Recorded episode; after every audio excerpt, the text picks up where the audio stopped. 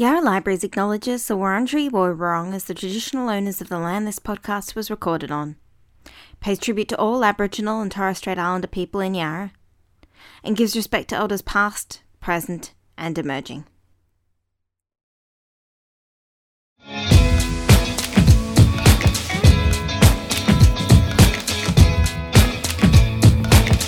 You're listening to a Yarra Libraries podcast. Andrea Goldsmith has been writing critically acclaimed, award-winning novels for years. You might know her for her Miles Franklin shortlisted The Prosperous Thief, or Melbourne Prize-winning The Memory Tree, or her essays from Meanjin, Australian Book Review, and Best Australian Essays. Wherever you first encountered her, we hope you leave this conversation thinking of her as the author of Invented Lives, her most recent novel, which she shared with us at a Carlton After Hours event late last year. In this talk, Andrea Goldsmith takes us through the novel's development, from Moscow to characters' careers in 1980s Australia. Exploring the novel's central theme of exile, she opens up about her motivations and her plans for the future. We hope you enjoy.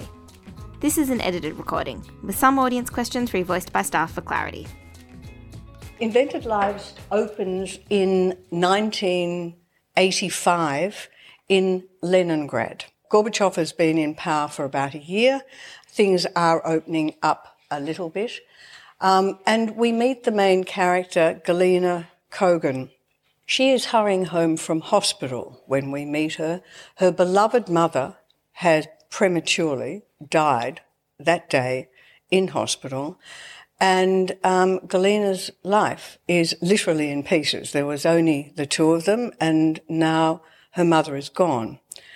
As Soviet Jews, ethnic Jews, they certainly didn't practice as Jews, they had requested permission to leave the Soviet Union. Soviet Jews were allowed to leave from the late 1970s to the breakup of the Soviet Union.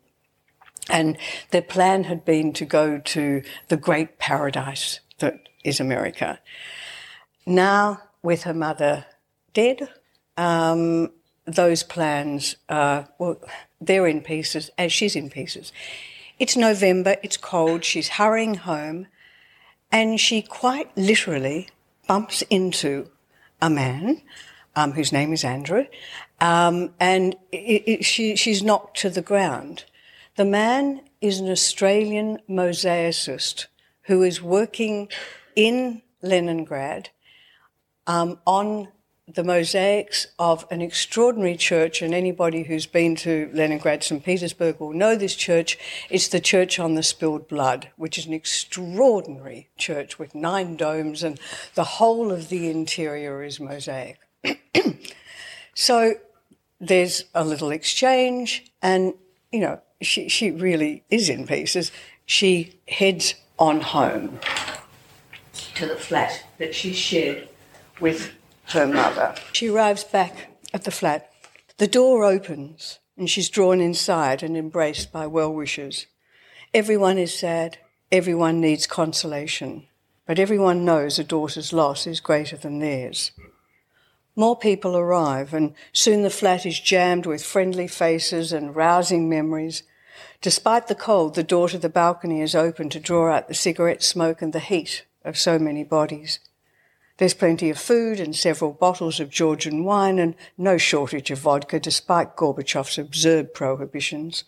Not even Lenin himself would dare separate a Russian from his vodka, Nadia, her mother's best friend, says.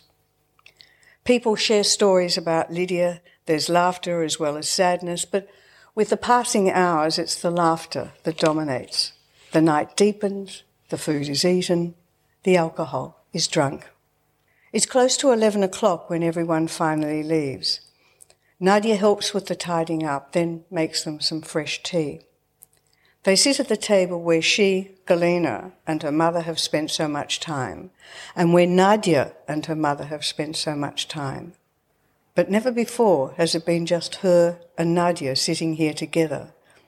And it occurs to her that it's these small, everyday happenings that will drive home the fact that her life has cruelly and irrevocably changed. Nadia tucks a fresh cigarette between her lips and reaches for Galina's hands. As soon as Lydia is laid to rest, she says, Galina will be going back to work, even early, if she's up to it. Work will help, she says. Work will distract. She takes a deep drag of her cigarette and ash falls to the table. And Galia, no more talk of emigration.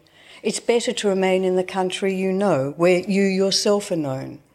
And when there's no response, she adds, life must go on, Galinochka, and life here is not so bad, not like it used to be. Nadia continues to talk about the future, but Galina's not listening. She's caught by Nadia's face, a face so familiar she's not really looked at it before. It's as if a Hessian sack has been stuck to the skull and neck, leaving holes for the eyes and mouth. This rough, mustardy fabric skin, falling in folds and creases, is the map of Nadia's life. It reveals poor nourishment and too many cigarettes, too little money and too much vodka, too much work for too little satisfaction. She loves Nadia, but now, suddenly, looking at this woman she's known her entire life evokes a terrible fear. Might this be the face of her own future? Nadia must have realised that Galina's thoughts were elsewhere because finally she stops talking. She pours more tea for them both, lights another cigarette, and when she speaks again, her voice is gentle, it's kind. So, Galia, what do you plan to do? I'm still going to emigrate. The words come of their own accord. Nadia stares at her. Sadness and pity are etched in the crumpled face, and suddenly she's apologising. It was wrong of her to have raised the subject of the future. It's far too early to make decisions. Lydia has only just gone. Galia is in a state of shock. Now Galina reaches for Nadia's hands. She holds them gently between her own. Her voice, however, is firm. I'm going to emigrate. To Australia. The word fits uneasily in her mouth. She has decided to move to a country whose name has never before passed her lips. So she does come to Australia, and about 2 years after, and she's a very resilient young woman and resourceful, and stubbornly strong. But about 2 years after she arrives, she realises that she is really very lonely, and she contacts the Australian. He'd given her his card, and she contacts him. So she meets up with Andrew again, the young mosaicist, and through him she also meets his parents. Now, this is the book is set in the mid-'80s. His parents were both born, Leonard, the father, and Sylvie, the mother, were born in the 1930s. So Sylvie would be your sort of typical 50s housewife, and Leonard is a businessman. It is a good marriage, but it's a marriage that is based very much on secrets. Okay, so this is basically the novel, how it's set up.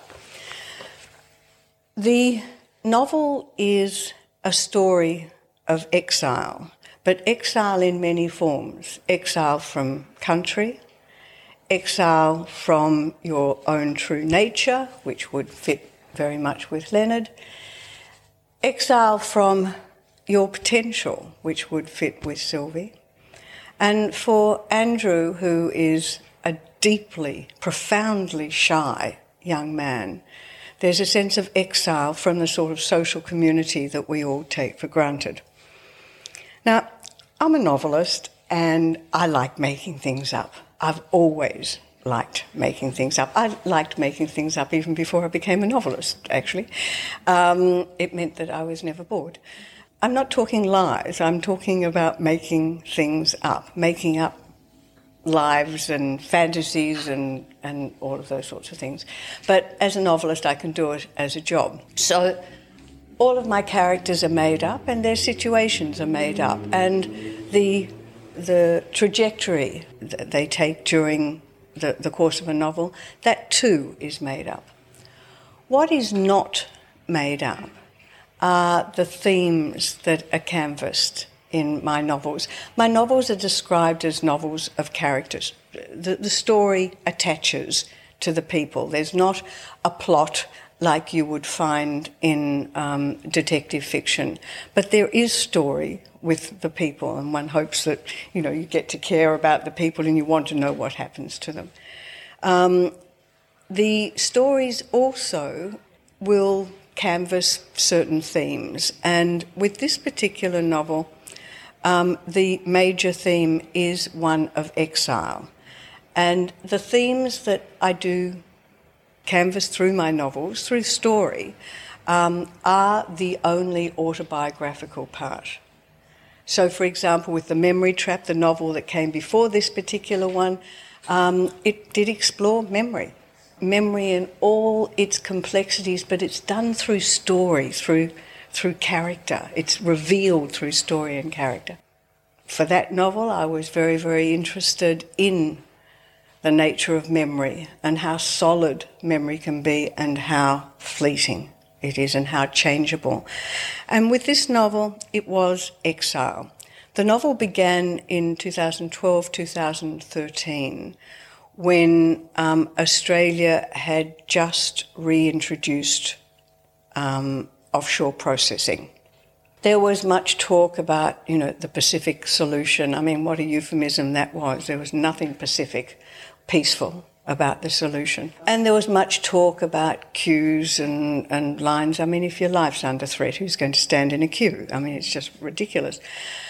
The thing that distressed me, and I think distressed so many of us, was the lack of understanding of what it was to voluntarily go into exile, that nobody chooses exile, that exile is the option when choice has run out. And nobody, that was the other thing that, you know, I couldn't believe that anybody would think that terrorists would come in on leaky boats. Terrorists come in on business class tickets, on aeroplanes, obviously. So I just simply couldn't understand what seemed so self-evident to me and my friends was not evident to everybody else, and that our government, of course, was trading on fake fears, well, developing fears, but based on, fake information.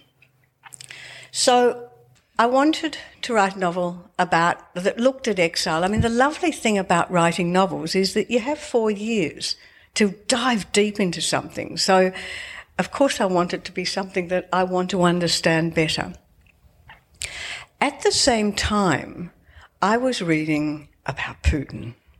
And you can't understand Putin's Russia without going back to the Soviet years. And you can't understand the Soviet years without going back to the Tsars before that. So there was this mix of Russia and exile, and I recalled how in the late 70s, up to the breakup of the Soviet Union, the Soviet Jews were allowed to leave, and how in Australia we welcomed those exiles and absorb them into our communities, and how very different it was then, our understanding of people who were oppressed and our willingness to open our doors to them. And before that, of course, the same thing happened with the Vietnamese, with good, strong political leadership. So I decided that I would set my novel of exile back in the 1980s. And it's also, it happened that there was an advantage that I hadn't realised, that when you set something in the past, we always talk about how the future throws a light on the past. But, you know, the past also gets us to look at our present times differently.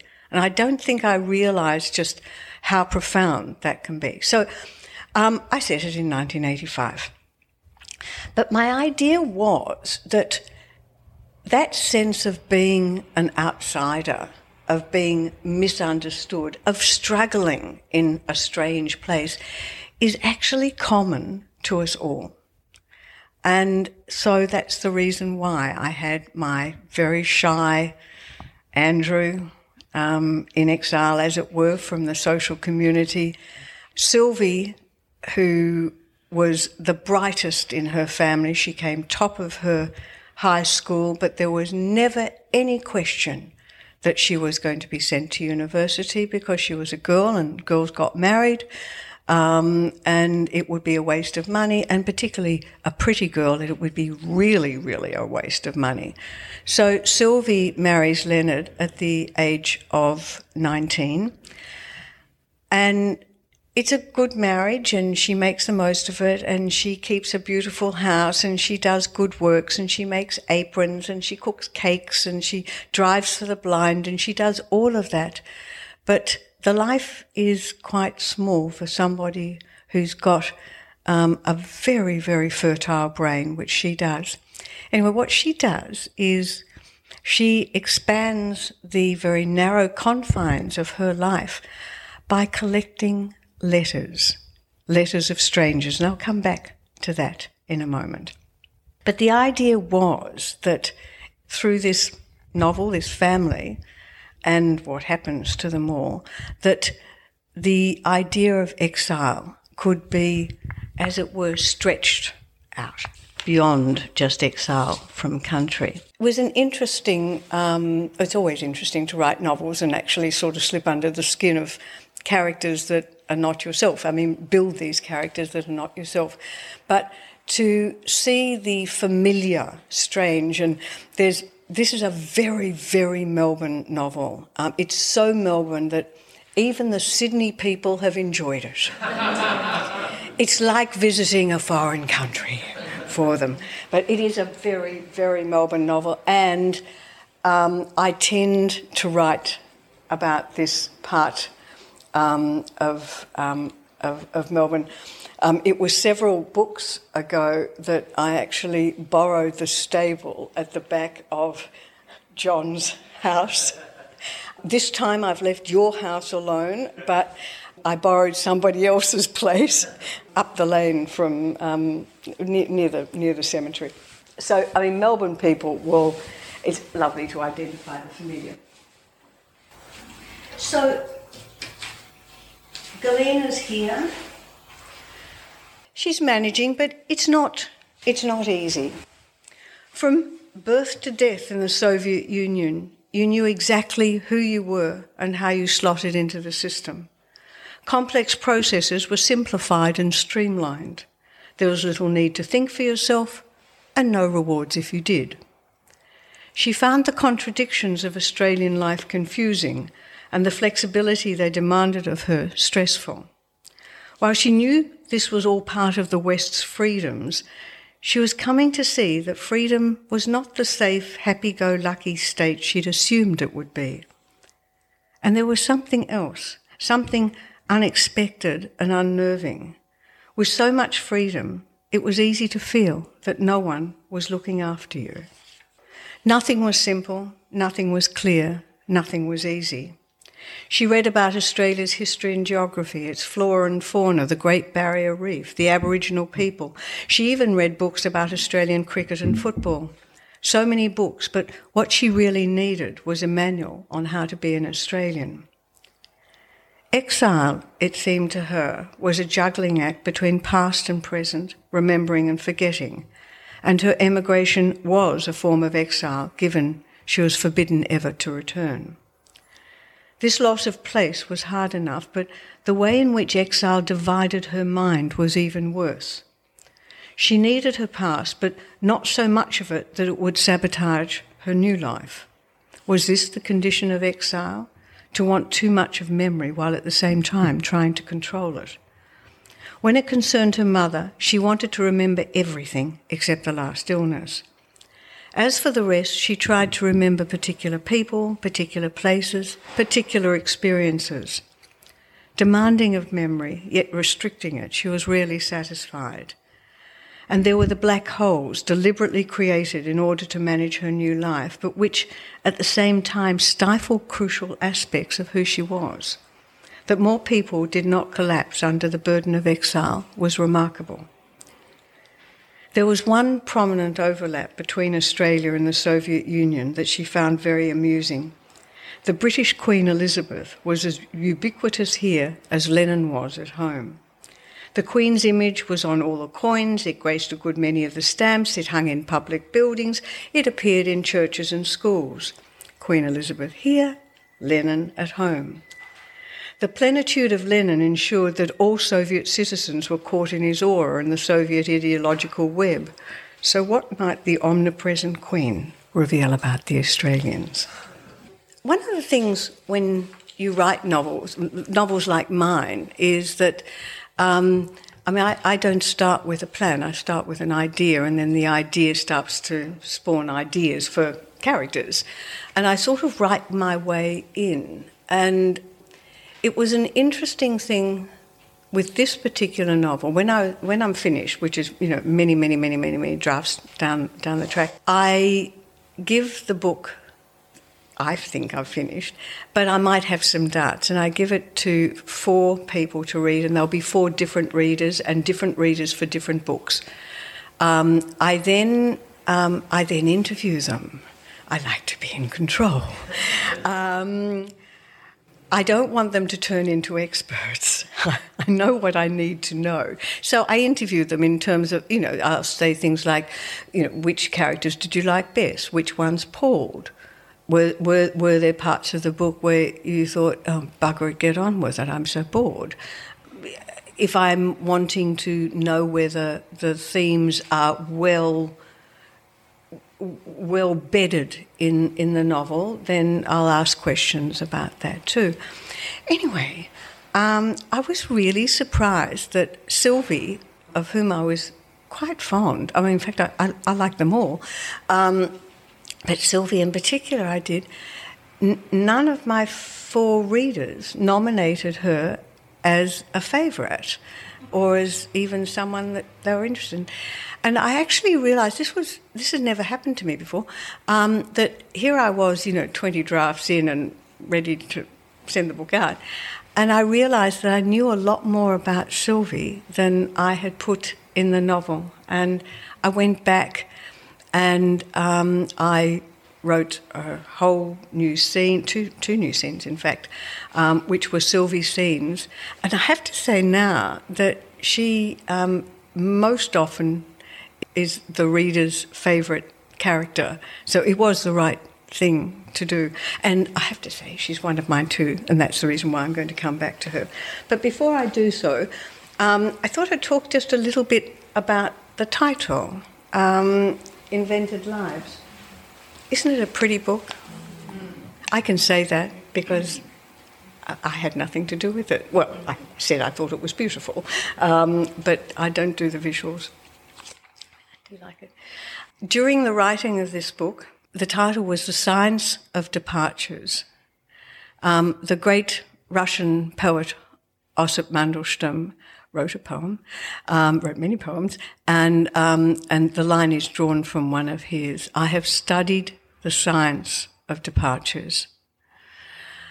It was the right title to take me through the writing of the book, but I always knew that it probably didn't have legs. I mean, one of the reasons is that I can't say it properly because of my slushy S's, but it's not the sort of title that publishers would like.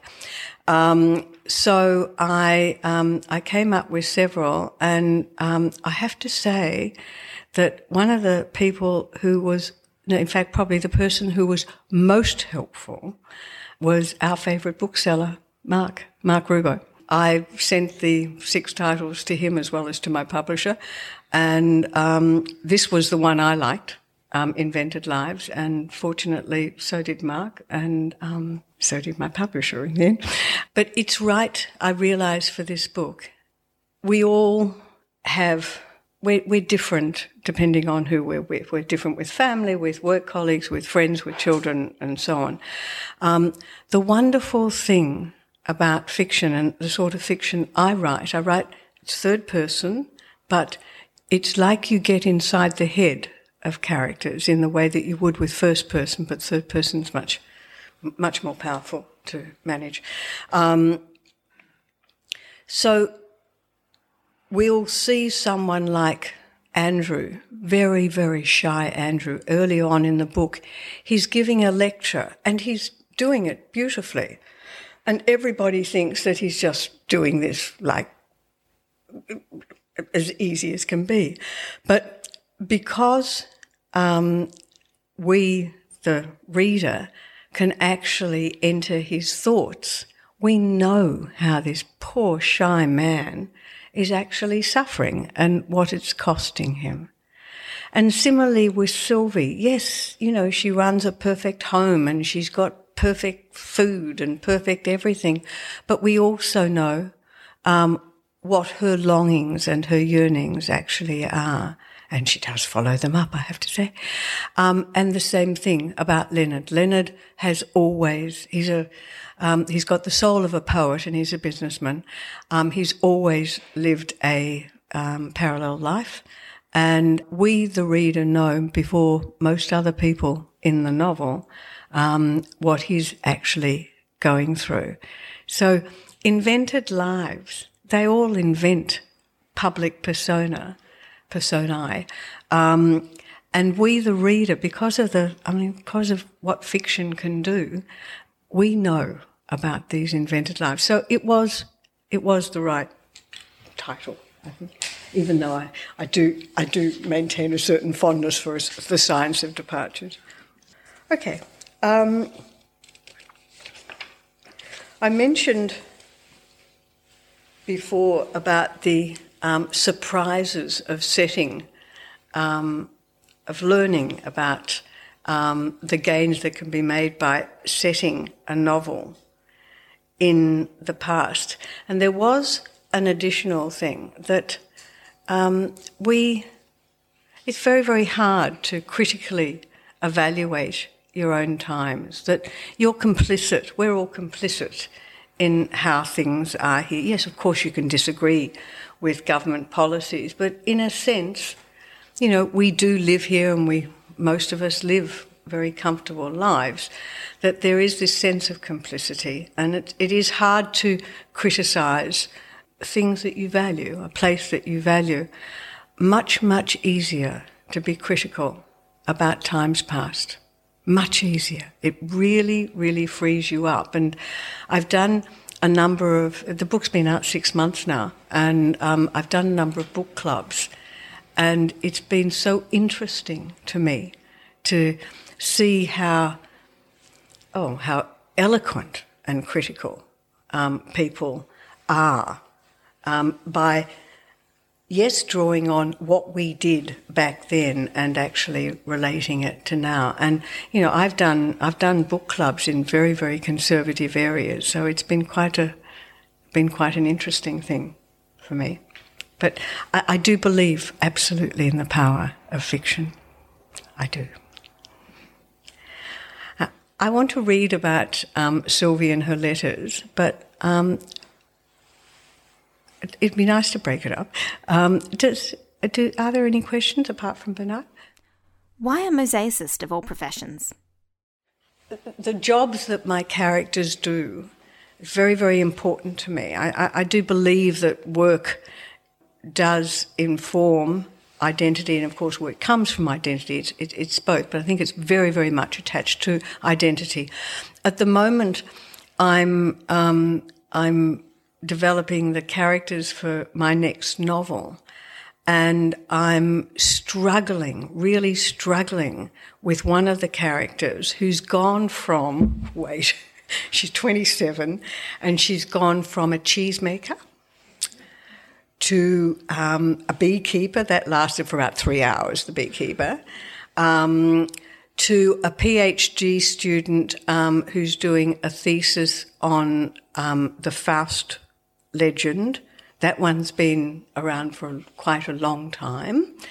Then I decided she was going to be a primary teacher, but I then talked to a friend of mine who's a primary teacher, and she told me what was involved with being a primary teacher now, and that wasn't going to work. And then I thought a secondary teacher, and then Eliza. Two things happened. There was an article about libraries in the Weekend Age magazine, and I was coming here tonight and I thought, no, I know what she is. She's a librarian. And for 24 hours, which is a hell of a lot longer than the beekeeper, she has been a librarian. And I made some notes today and I think it's actually going to work. And the reason why I think it's going to work is because there was a certain narrative line that I wanted to use, and that's going to fit, but also the type of person that I wanted her to be in this novel. I think it's going to work. So, to get back to your question, why a mosaicist? I knew he was going to be shy, so I decided that I would give him work in the arts. A number of people know that my second string is music, and I've had musicians in a couple of novels, and it's something I know a lot about. But no, didn't want to do music. I've always been fascinated with mosaic. There are some fabulous mosaics in this city, in fact, in this country. When I've travelled, I've always looked at mosaics, and so I thought, oh, I'll have to study mosaics for 4 years and go to wonderful places like St Petersburg, and that's the reason why. But also, it is amazing, little fragments that make up a coherent whole. I just love it. I went and did a mosaic class, just one, so I got the feel of it and heard the noise and the breaking of the tiles and the glue and all of that, did all that. But it just meant that I had to look at a lot of mosaics, and it was right for him, and it was very interesting for me. As you build the characters, is there a point where you bring them all together? The characters, if you're writing novels of characterisation, the question is, I mean, how do you bring them all together? There is the world of the novel, and what happens is that you'll start with one character. And with this book, it was Galina. And characters, like people, insist on meeting other people. And then other people are married to other people and they have children and so it builds. But all of them have to justify their existence and what they do within the novel as a whole. How do you feel about the dislikable characters you've created? They're really interesting. My characters are all flawed. I can like them, but they're flawed. And in fact, I've always said Mother Teresa would make a shocking character for a novel. Absolutely. You want flawed people. And these are all really flawed. They do some naughty things.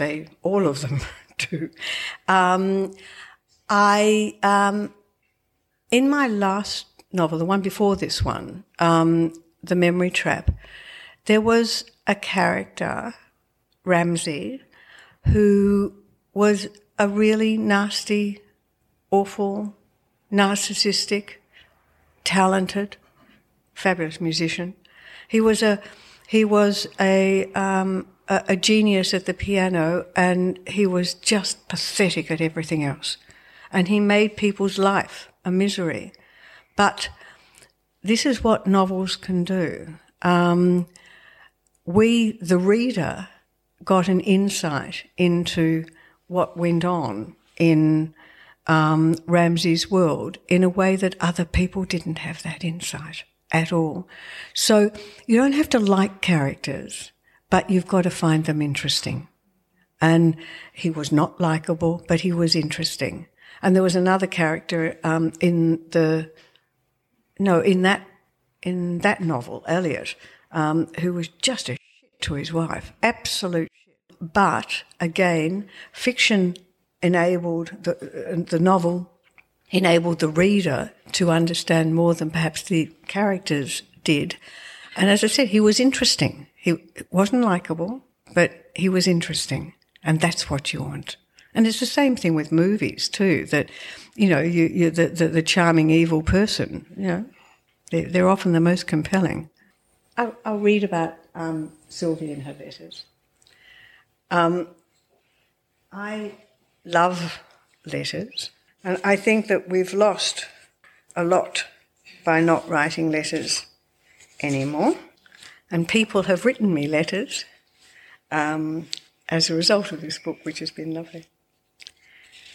So in this particular section, Andrew brings Galina to his parents' house for dinner. It's the first time they've met. And Leonard who's very proud of his wife, and they've been having a conversation, and she brushes something off as saying, you know, she's just a housewife. And Leonard said, "Oh no, you're not." He said, "You collect letters." And he said, and he refers to one particular letter in her collection. She's got a collection of 200 letters that's in Russian. And he said, "Why don't you show it to Galina?" So it happened that a couple of minutes later, Sylvie was making her way towards her little workroom at the top of the house with the Russian girl following, to show what had been seen by no one except Leonard, and even with him it was just the occasional interesting acquisition like the Russian letter. Sylvie shared the twin desires common to all collectors of wanting her collection to be admired, but at the same time feeling compelled to protect it. And not just the collection, but the passion of the collector too, the naked heart, after all, from people who would damage it by indifference or derision or outright contempt. And what would this girl think of her letter collection? This girl from a culture so foreign it was impossible to assume or predict anything, who might well fade out of Andrew's life before long, although she hoped this wouldn't be the case. What to think about this stranger, now following her up the stairs to her room. Her collection had started by accident, perhaps most collections do. She'd found her first letter pressed between the pages of a second-hand book she had bought during her third pregnancy. This was her Latin pregnancy, Latin poetry in translation, to distract her from her hopes and fears. The first pregnancy was all joy until the miscarriage. The second pregnancy was a Henry James one, with only two of his shorter novels finished before the miscarriage occurred. She'd enjoyed Latin at school, and Virgil in particular seemed the right sort of guide and protector for this new pregnancy. As it happened, the second-hand book that yielded her first letter was not Virgil, but a collection of Propertius's love poems, a beautiful old book with a spongy maroon leather cover and gold-rimmed pages. The letter marked a poem called Gone, a short poem that began, "The girl I loved has left me." Two lines of the poem had been marked in pencil. "Love's king of yesterday becomes by fate tomorrow's fool. That is the way of love," i.e. we come to our senses too late. The letter was dated October the 23rd, 1926, and had been written to my darling by forever your Edward. But he wasn't forever her Edward, because according to the letter he would not be seeing my darling again. He wrote that he could deceive his wife no longer, and while it broke his heart never more to see and hold and hear my darling, he felt he had no alternative. There was not only his wife to consider, a good woman who'd done nothing to deserve his disloyalty, but there were also his three children and his ageing mother. My darling must have doubted his sincerity, given where she'd kept the letter and the lines of the poem she'd highlighted, but Sylvie had no doubts. She thought "Forever Your Edward" came across as a self-justifying, self-pitying cheat. She guessed that "my darling" was not his first indiscretion, nor would she be his last. In fact, he was probably dismissing my darling not to make amends with his family, but to make way for my darling's replacement. He would have been found out, of that Sylvie was sure, and he would have ended up paying for his lies and deceits. A single letter, and she'd become psychologist, priest and storyteller all at once. A single letter, and she was captivated. She'd always been drawn to letters, not just the pleasure of receiving them, but the concept of letter writing, that very particular, intimate, secret and enduring communication. and she thrilled to the covertness of letters, like someone whispering in your ear, and no one else's. As exciting as that first letter had been, it would have gone no further if she and Leonard had not decided to replace the flooring in the kitchen.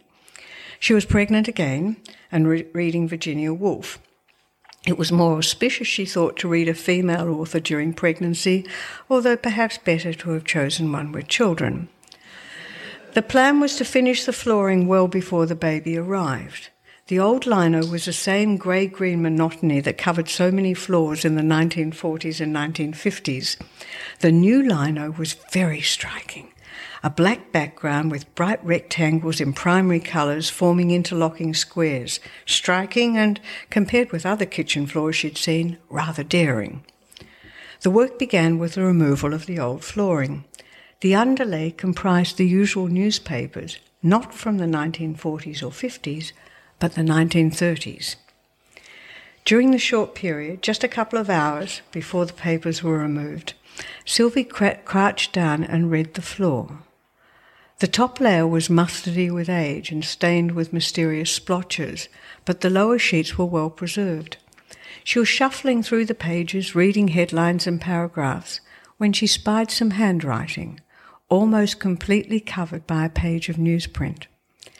She moved the newspaper aside to reveal a letter written on blue onion skin paper. She scanned the contents, then, knowing the Flora would soon be returning, quickly lifted and stacked all the sheets of newspaper. She found several more letters, some like the first written on blue onion skin paper, others covering both sides of high-quality, no longer white parchment, but if she held the pages up to the light, she could still make out the watermark. By the time the Flora returned to remove the underlay, she'd completed the job.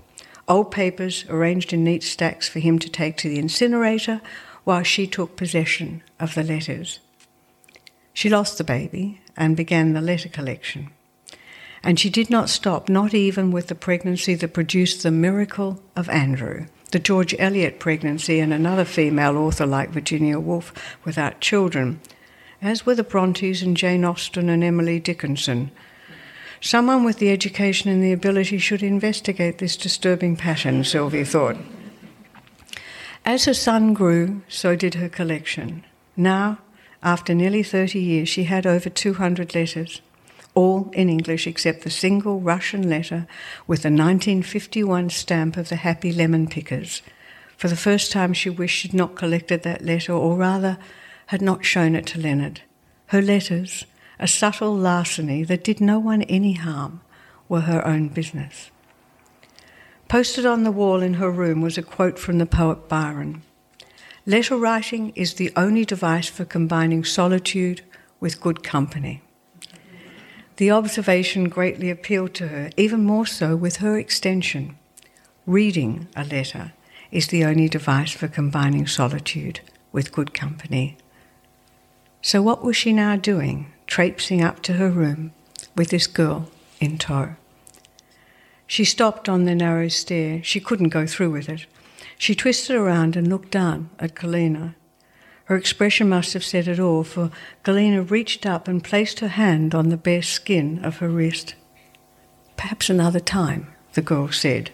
She turned and led the way back down the stairs into the body of the house, and Sylvie followed, the print of Galina's hand sparking on her skin. An understanding had passed between them.